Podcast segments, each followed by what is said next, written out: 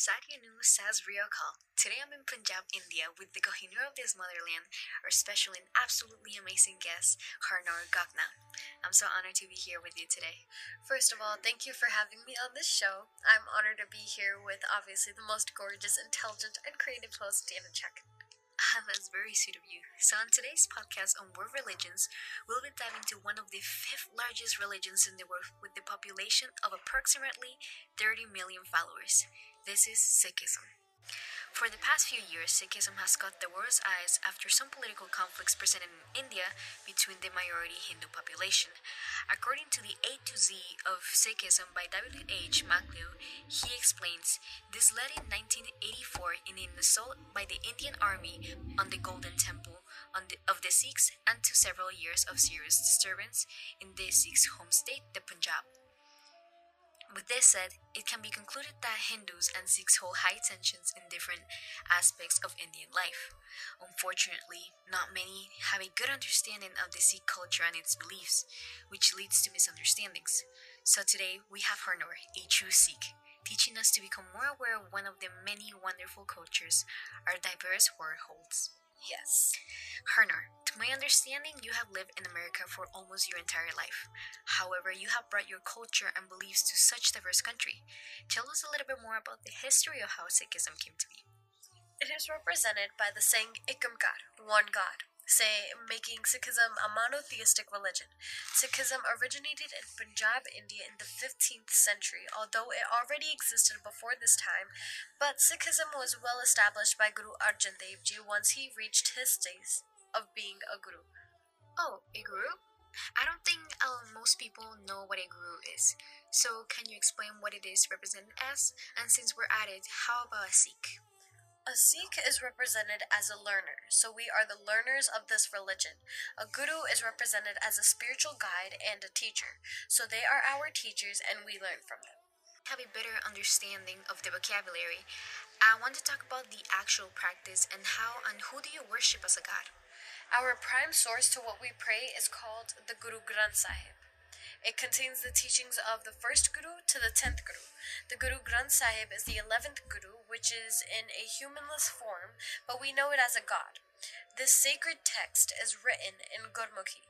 Sacred ceremonies that take place are held with extreme amount of respect. For example, once you enter the Gurudwara, where you where we pray, you are supposed to take off your shoes, cover your head, and wash your hands before entering the main hall. Then you have to pray to God by kneeling on your knees and placing your forehead against the floor. It is a sin if you face your feet towards the Guru Granth Sahib or your back on purpose. Well, continuing on this topic, I would also like to know how a Sikh is represented as a Sikh because in this diverse world, it is hard to identify who is following what religion. So, what makes you a true Sikh? Our community, known as the Khalsa Panth, is represented by the five Ks. Kesh, which means having long hair without cutting it. Kangha, which is a wooden comb that remains in your hair at all times under your dastar. Kara, which is a steel bracelet like the one I have on. Kachera, which is a cotton underwear. Kirpan, which is a sword that stays around the top half of your body. These five things are supposed to be worn after drinking Amrit, which makes you a true Sikh. Amrit is almost like the water you get baptized with, but in a form of drinking. So, as you said before, your place to worship is the Gurdwara. However, do you also have another place to pray? I don't think I asked you this previously, but how is the service like? And also, tell us a little bit more about the Golden Temple.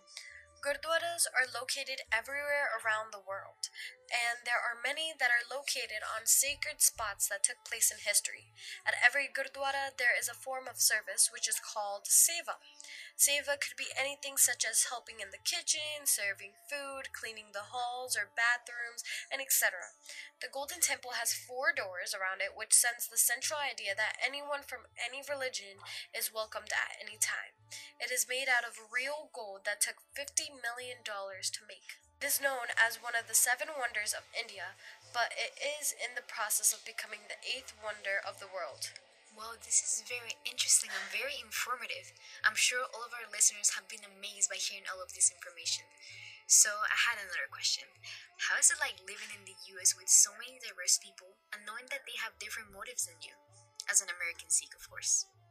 Being an American Sikh is interesting because every day I witness and learn something new about each and every religion, including mine.